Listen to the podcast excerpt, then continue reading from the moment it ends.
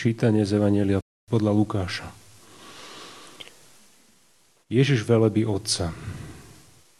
V tej hodine zaplesal Ježiš v duchu svetom.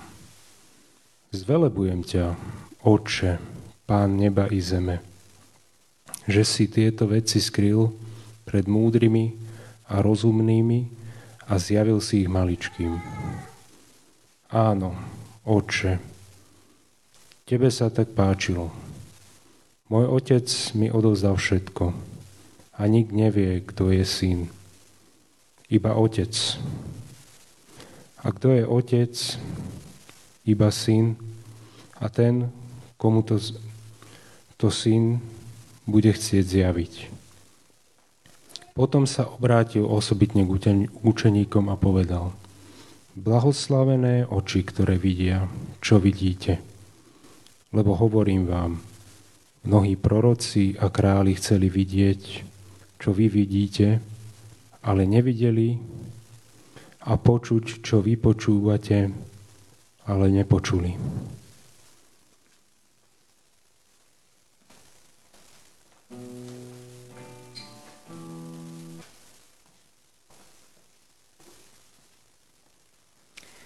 Čítanie z knihy Genesis, 34. kapitola. Raz vyšla dcéra Dina, ktorú Jakobovi porodila Lea, aby sa pozrela na céry toho kraja.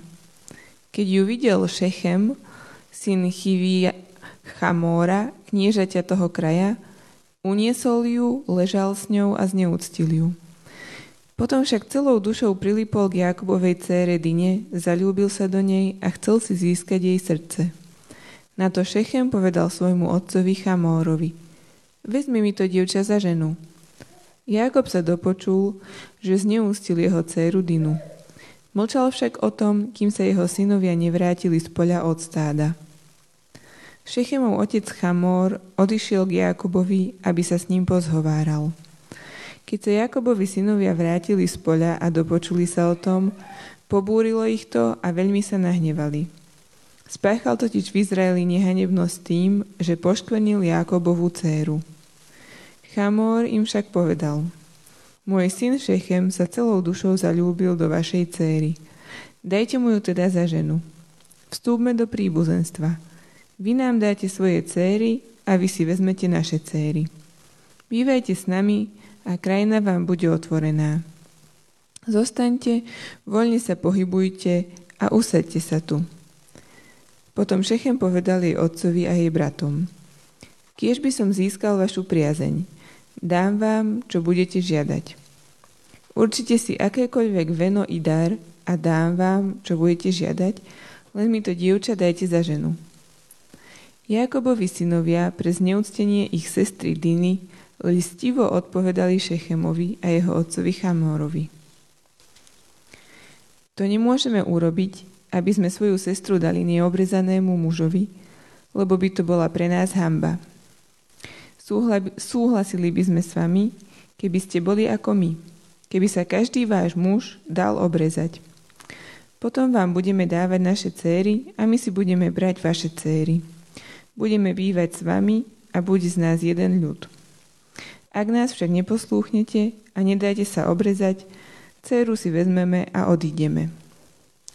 Ich návrh sa Chamorovi a jeho synovi Šechemovi páčil – Mladík neváhal urobiť to, lebo Jakobovú dceru si obľúbil. On bol v celom otcovom dome najváženejší. Chamor a jeho syn Šechem odišli k bráne svojho mesta a prehovorili k miestnym mužom. Títo muži sa pokojne správajú voči nám. Nech sa teda usadia v krajine, nech sa v nej voľne pohybujú, veď je dosť široká a priestranná pre nich. My si budeme brať ich céry za ženy a svoje céry budeme dávať im. Tí muži chcú zostať medzi nami iba vtedy, ak sa dá každý náš muž obrezať, ako sú obrezaní oni, aby z nás bol jeden ľud.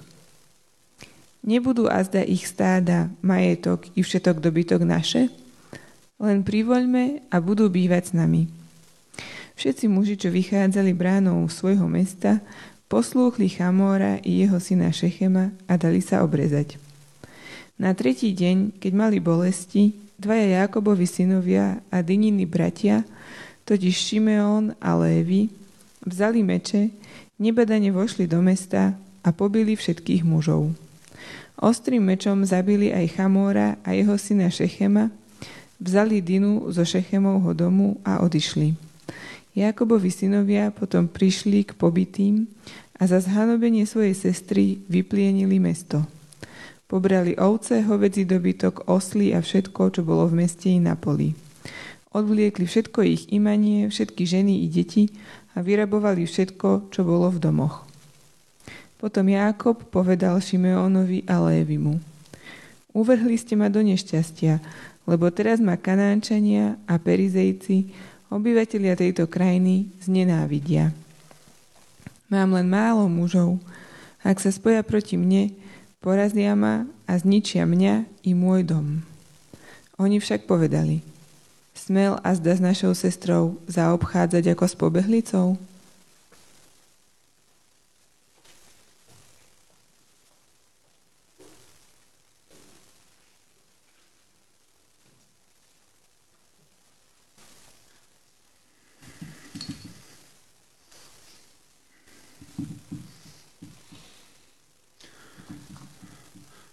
Zdravím tiež. Témou tejto úvahy je žena, tak ako hlavnou témou našich zborov v súčasnosti je žena a práve preto som sa rozhodol tento príbeh zaradiť do našich bohoslúžieb. Veľa som uvažoval nad tým, prečo je dýnem príbeh Biblii zaznamený. Prečo sa mu venuje celá kapitola. Ak vezmeme do úvahy, že oveľa dôležitejšie príbehy sú obsiahnuté len v krátkých veršoch. Prečo nie je v tejto dlhej kapitole ani raz spomenutý hospodin? Čo nám chce Boh týmto príbehom povedať? Skúsme sa nad tým spolu zamyslieť. Vopred podotknem, 100% odpovede nečakajme. Niektoré, bož, e, niektoré časti Božieho diela sú a ostanú tajomnými alebo mnohovýznamovými. Preto tento príbeh neraz metie čitateľa. Kontext je nasledovný. Jakob po 20-ročnej službe odchádza so svojou početnou rodinou od svokra Lábana, prežije dramatický zápas pri potoku Jabok, stretáva sa so svojím bratom Ezavom, aby sa s ním zmieril a potom sa usadil na poli pri meste Šekem. Je obklopený kanáncami, ktorí vyznávajú modlárske náboženstvo. Tu treba vedieť, že vtedajší Izraeliti ešte tiež neboli všetci monoteisti, ale tzv. enotenisti. Tí uctievali aj pôvodné staré božstva, ale hospodina chápali ako Boha nad všetkých bohov. Potvrdzuje to Žálm 82. A nakoniec ohavný čin znásilnenia dnes neobsahuje náboženský podtón, len výnimočne. Má úplne inú hodnotu ako kedysi. Na toto sa pri výkladoch, e, čo som čítal, niekedy zabúda. Prvé dve verše z kapitoly 34 e, Genesis znejú následovne.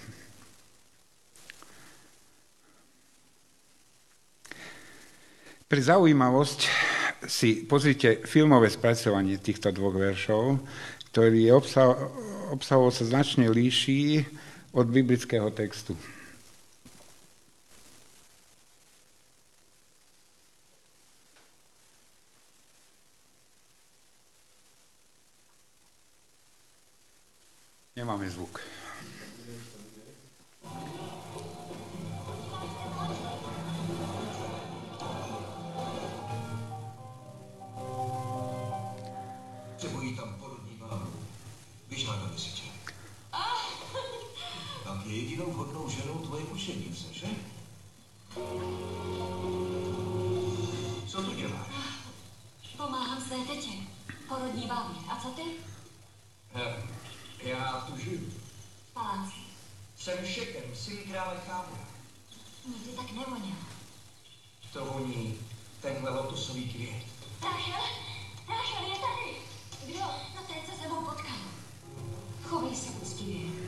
Svou čest.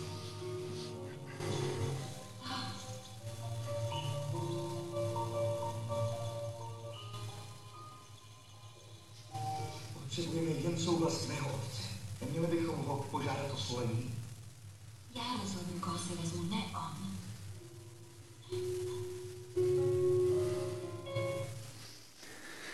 Tak, ak dobre vieme, Dina bola jedinou Jakobovou dcerou a vyrástla medzi 11 bratmi. Nevieme, koľko mala rokov, pripisuje sa jej 12 až 14. Vieme však, že bola mimoriadne pekná, aj keď z filmu až tak nie. No. E, Dina bola zvedavá, za čo ju nemôžno odsudzovať, aj keď niektorí vyklači to robia. Zvedavosť môže byť aj tragická, ako v jej prípade, ale často býva aj hnacím mechanizmom ľudského vývoja. Slovo pozrela sa, dívala sa v Biblii neraz privoláva nešťastie. Spomeňme Genesis 3.6. Žena videla, že by bolo dobre jesť zo stromu, lebo strom je na pohľad lákavý a na získanie múdrosti vábivý.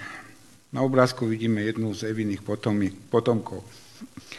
E, ďalej s tým súvisí slovo dívanie. Dívanie Samsona po filištinských dievčatách knihe sudcov. Toto dívanie sa tiež neskončilo slávne. Slovné spojenie pozrela na cery toho kraja je v hebrečine veľmi nezvyčajné. Zmyslom tejto frázy je ukázať na nekonvečné konanie Dýny. Veď v tých časoch dievča nemohlo ísť bez prievodu medzi ľudí a hlavne nie v Kanáne, kde samotne sa potulujúca žena mohla prirodzene rátať s násilím alebo niečím podobným. V druhom verši e, nasleduje významový zlom v texte. Uniesol ju, ležal s ňou a zneúctil ju. Slovné spojenie ležal s ňou môže byť špecifický biblický výraz na sexuálny styk, podobne ako výraz poznal ju v Genesis v súvislosti s Evou. Môže byť, ale nemusí. Podľa vtedajšej morálky ležať so, žen, ležať so ženou alebo vedľa ženy už patrilo do kategórie jej zneúctenia. No aj tak je viac pravdepodobné, že sa v tomto príbu došlo, že k tomto príbu došlo k pohľavnému styku. Tu prichádzame k problematike rasovej čistoty, ktorá v židovskom náboženstve mala aj duchovný, aj náboženský rozmer. Súvisel s tým, že okolité národy a národnosti boli politeické. Kvôli tomu Izraeliti opovrhovali kánánskymi obyvateľmi. Dôkazom toho sú biblické texty. Napríklad Abraham necháva hľadať ženu pre Izáka Aramejku. Zavezujú, zavezuje sluhu Elizera, aby v žiadnom prípade neoslovil Kanánku. Izák zavezuje Jákoba, aby si nikdy nebral kanánsku ženu. Naproti tomu Ezau si vzal až dve a vyústilo to tiež do veľkých problémov. Prečo? Súvisí to s kliatbou menou Kanán. Profesor Beneš uvádza, že vysvetlenie tohto pojmu v Biblii nachádzame úplne inde, a to v Genesis 9.25, keď Chám, jeden z troch synov Noého, nechtiac, nechtiac uvidel v stane opitého nahého otca a čo videl, zdelil bratom, na čo sa Noé po vytriezvení tak rozčúlil, že preklial Chámovho ešte nenarodeného syna. Tomuto vnukovi dali neskôr meno Kanán. Meno Kanán niesol významový návoj prekliatia a Izraeliti sa s prekliatým človekom nemali stýkať. A ešte jedna vec. Nesmieme zabudnúť na to, že sexuálny akt v kanánskej oblasti mal nielen sexuálny, ale aj náboženský charakter. A ten súvisel, súvisel s kultom plodnosti. Naposledy v dejinách sme sa s javom etnického znásilňovania stretli v Balkánskej vojne, kde Srby znásilňovali kosovské Albánky, pre ktoré to znamenalo, že sa stali nečistými. Potomok už nebol kosovský Albánec, ale zmiešanec. A ten nezapadne ani do jedného národa, asimiluje sa a národ sa stáva obmedzeným raste. Znásilnenie je nočnou morou každej ženy, aspoň si ja myslím. Štatistiky uvádzajú, že v Českej republike zažilo sexuálne násilie až 39% ľudí. To vysoké čísla veľmi. Príbeh Diny veľmi benevolentne interpretovala americká spisovateľka Anita Diamond v knihe Červený stan. Vidíte obal z tej knihy. Táto kniha sa stala e, toho času svetovým bestsellerom a neskôr bol príbeh voľne sfilmovaný, trošku infantilne, trošku eroticky, ale hlavne poriadne presladenie. Autorka vykresluje Dínu ako výrazné, slobodomyselné až rebelské, emancipované dievča, ktoré sa zamilovalo do Šekema, ale prostredie, v ktorom žila, jej neprijalo. Videá, ktoré dnes vidíte, som, sú postrihané z tohto filmu. Veľmi som to sa snažil skrátiť. Pokračujeme však tretím veršom.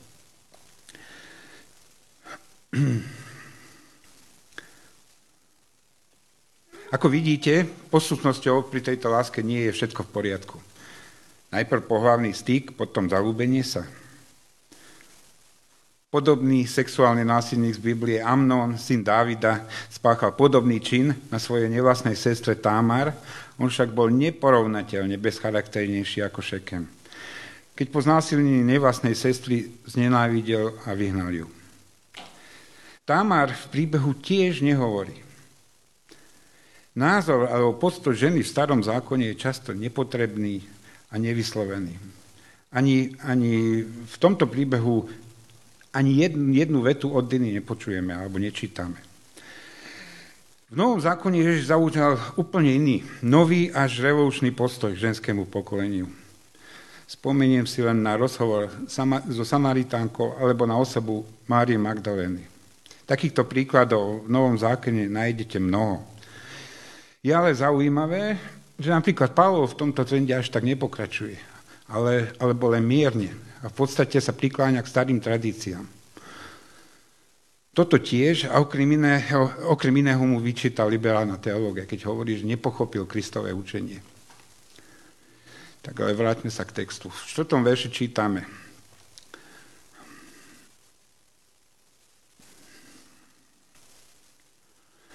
V tedajšej tradícii manželstvo schvalovali, ale aj prikazovali otcovia. Možno postoj Šekema by sme mohli chápať ako pokus o nápravu alebo o lutovanie svojho činu. Tomu svedčí jeho žiadosť o získanie súhlasy Jakob ako sobášu. Lenže tento sobáš podľa tradície Izraelitov a vtedajších zákonov nemohol byť perspektívny. Piatý verš pokračuje nasledovne.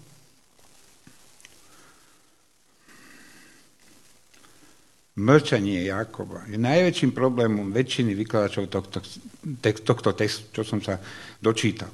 Prečo Jakob mlčal? Prečo nič nerobil? Tomu najviac vyčítajú v textoch. Podľa nich je mlčanie neadekvátnou reakciou na takúto udalosť. Možno je, no ale pýtam sa, čo iné mohol spraviť? Udalosť sa stala, Mlčenie môže byť známkou bolesti alebo hnevu. Tiež aj, tiež aj priestorom pre rozumné premyslenie si ďalšie reakcie. Možno si pomyslel, že tento problém vloží do rúk hospodina. Nevie ho vyriešiť. Nevieme, čo sa v jeho mysli odohralo. Nepodlahol však chybe Šechema, ani chybe svojich synov, ktorí jednali zbrklo a unáhlenie.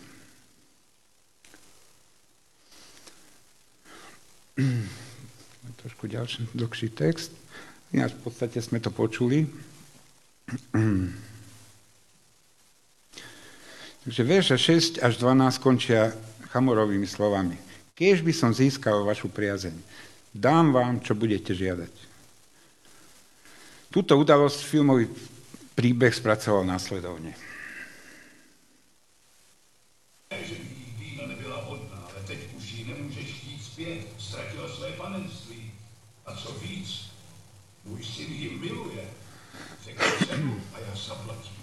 A její čest nejsou na prodej. Musím si to promyslet. Proberu to se syny a za dva dny se dozvíš odpověď. Chamor sa snaží poukázať na to, že zo strany jeho syna nešlo o chvíľkové pobláznenie, ale že chce s Dinou vstúpiť do manželstva. Navyše má ďaleko siahlejšie plány a poukazuje na výhody tohto sobáša pre obidva národy. Úprimnosť svojich slov podporuje lákavou ponukou akékoľvek bohatého vena. Pre mnohých, e, pre mnohých vykladačov je najväčším problém to, že ani Chamor, ani Šeche sa za tento čin neospravedlnili. Áno, túto vetu v biblickom texte nenachádzame, ale podľa mňa kontext nasvedčuje tomu, že Ospravedlnenie bolo prirodzenou súčasťou, len v texte nie je citované. Ba naviac ich lútosť nad činom obsahuje aj pokus o nápravu. Ako sa Jakob k tejto ponuke zachoval z textu, nevieme. Ale to už sme sa dostali do 13. až 17. verša.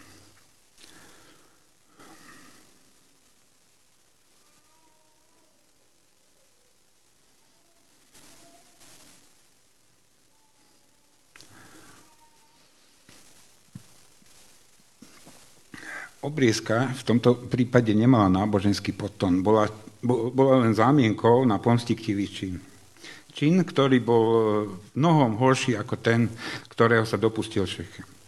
S obriezkou je totiž spojená bolesť a horúčka, ktorá vystupňuje tretieho dňa po prevedení zásahu. A to bol ten kľúčový moment pre útočníkov. Oslabiť súpera. Verše 18 24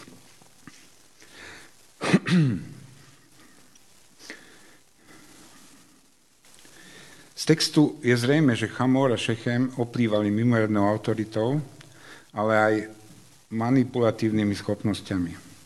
Čo všetko boli schopní podniknúť títo ľudia pre mierové, spola, e, mierové spolunažívanie a spolupatristnosť. Aj keď určite, určite nemali nemali úlohu, hrali, nemali, nemalú úlohu hrali aj materiálne výhody. Bolo naozaj veľkolepé, že požiadavku obriezky kanánci, kanánci rešpektovali. Následnú genocídu, ktorú zaznamenáva 25. až 29. verš, pozrieme z ukážok. Upozorňujem, že budú tam aj kruté zábery.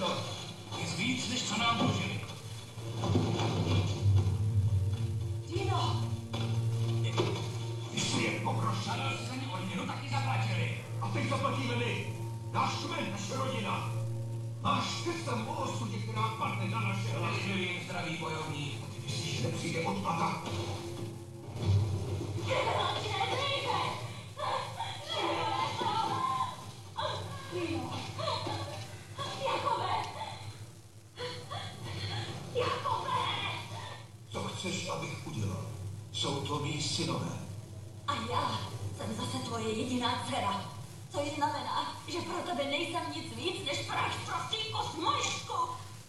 Nejsem nic ve srovnání se ztrátou tvého jména nebo tvé půdy. Skutečná dcera by mi projevila trochu úcty a počkala na mé svolení. Místo, aby se nechala odvést jako fenofík. Jestli někdo zostudil rodinu, tak ty. Pomstili jste hřích ještě větší. Tady nešlo o žádný hřích. My manželé. Ty...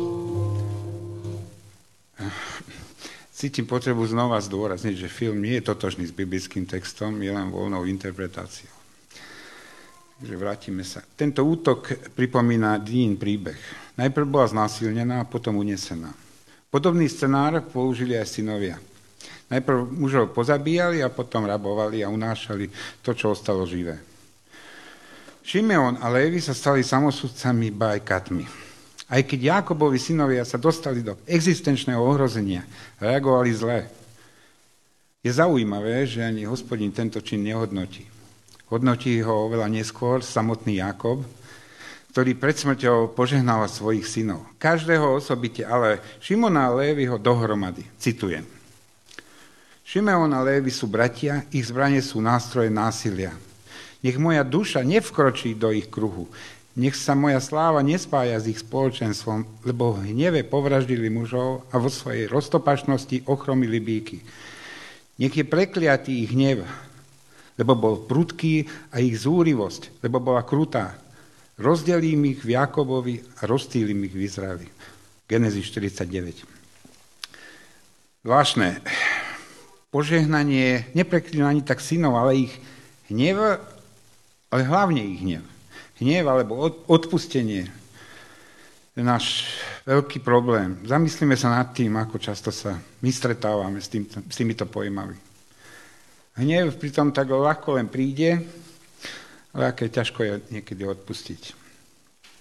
Jedno je isté, že synovia Jakoba neboli holúbetkami, boli neponaučiteľní. Veď o pár strán neskôr čítame, že spáchali znova hrozný čin. A to na svojom vlastnom bratovi Jozefovi, ale to už je iný príbeh. No len prezaujímať, ako sa ich osud vyvíjal ďalej. Šimeon bol krátky čas úspešný, vlastnil nejaké územia, ale nakoniec všetko strátil. Lévy, čo je veľmi zaujímavé, sa stal zakladateľom privilego, prili, privilegovaného rodu pod maximálnou ochranou hospodina. Na konci kapitoly sa dostávame k tomu, že konečne v našom texte prehovoril sám Jakob. Verše 30-31.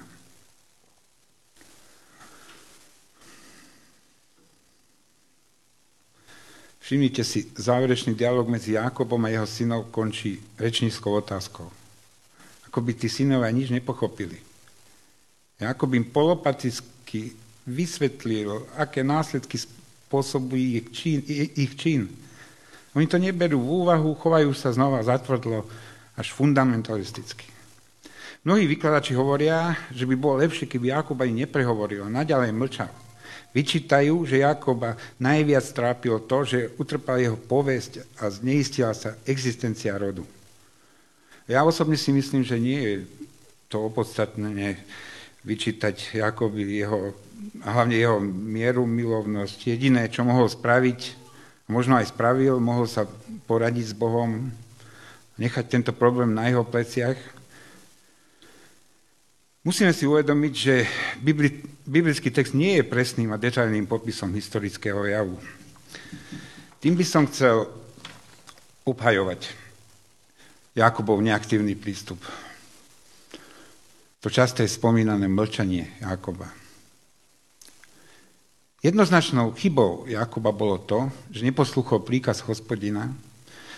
Božia vôľa bola, aby Jakub išiel do Bételu. Nemali čo hľadať pri meste Šekem. Keby to Jakub urobil, mohol ochrániť svoju jedinú dceru a dvoch zo svojich synov pred tým, aby sa stali masovými vrahmi. Na záver pár informácií z Biblie o Dýne. Po zneústení porodila syna, ktorého jej rodina odobrala a zverila egyptskému manželskému páru. Vo filme je to úplne ináč. Dina sa neskôr stala druhou ženou, a toto je veľmi prekvapivé, Jóba. Druhá žena Jóba, ktorého život bol tiež nesmierne tragický. Som mohol povedať, že sa našli chudáci. A dnes zažívame tragické príbehy, veľmi podobné Dininému. Dennodenne čítame podobné príbehy aj z kresťanského prostredia. Príbehy nie bežných zločincov, ale aj kňazov. Ani v novodobých vojnách vojaci nezadržali svoje pudy, tak ako aj v našom okrese žijú ľudia, ktorí, ktorí majú ruské, pravdepodobne aj nemecké gény. Ešte dodnes mnohé ženy bojujú s problémom, či prezradia ohavné činy, ktoré spáchali na nich muži. Ako by boli zakódované že do posledných síl musia zahľadovať, chrániť pokoj a dobré meno svojich rodín. Dodnes sa často riadíme neblahými tradíciami starého zákona, ako by ten nový ani neexistoval. Dodnes sa nájdú ľudia, ktorí že nám upierajú úplnú rovnocennosť. Na záver ešte zdôrazňujem, pojem znásilnenie mal nielen fyzickú, ale aj psychologickú formu.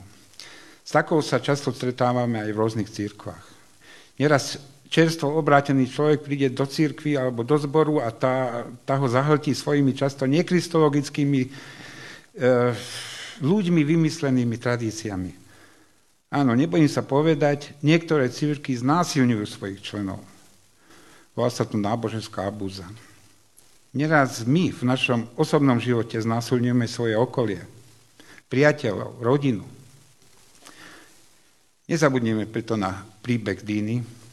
Nezabudneme na to, že našim pričením môžeme pokaziť celý jeden život nášho spolubrata alebo človeka, hoci koho. Nezabudnime ani na to, že pomsta patrí do Božích rúk a nie do ľudských. Pavel to vyjadruje slovami, citujem. Milovaní, nepomstite sa sami, ale dajte miesto hnevu. Veď je napísané, nepatrí pomsta, ja odplatím, hovorí pán. Na to synovia Jakoba ako si zabudli. A zabúdáme občas aj my. Namiesto pokory, modlitby berieme riešenia do vlastných rúk a namiesto toho, že by sme ich modlitbe odozdali nášmu pánovi. Nech je tento príbeh obohatením a poučením aj pre nás.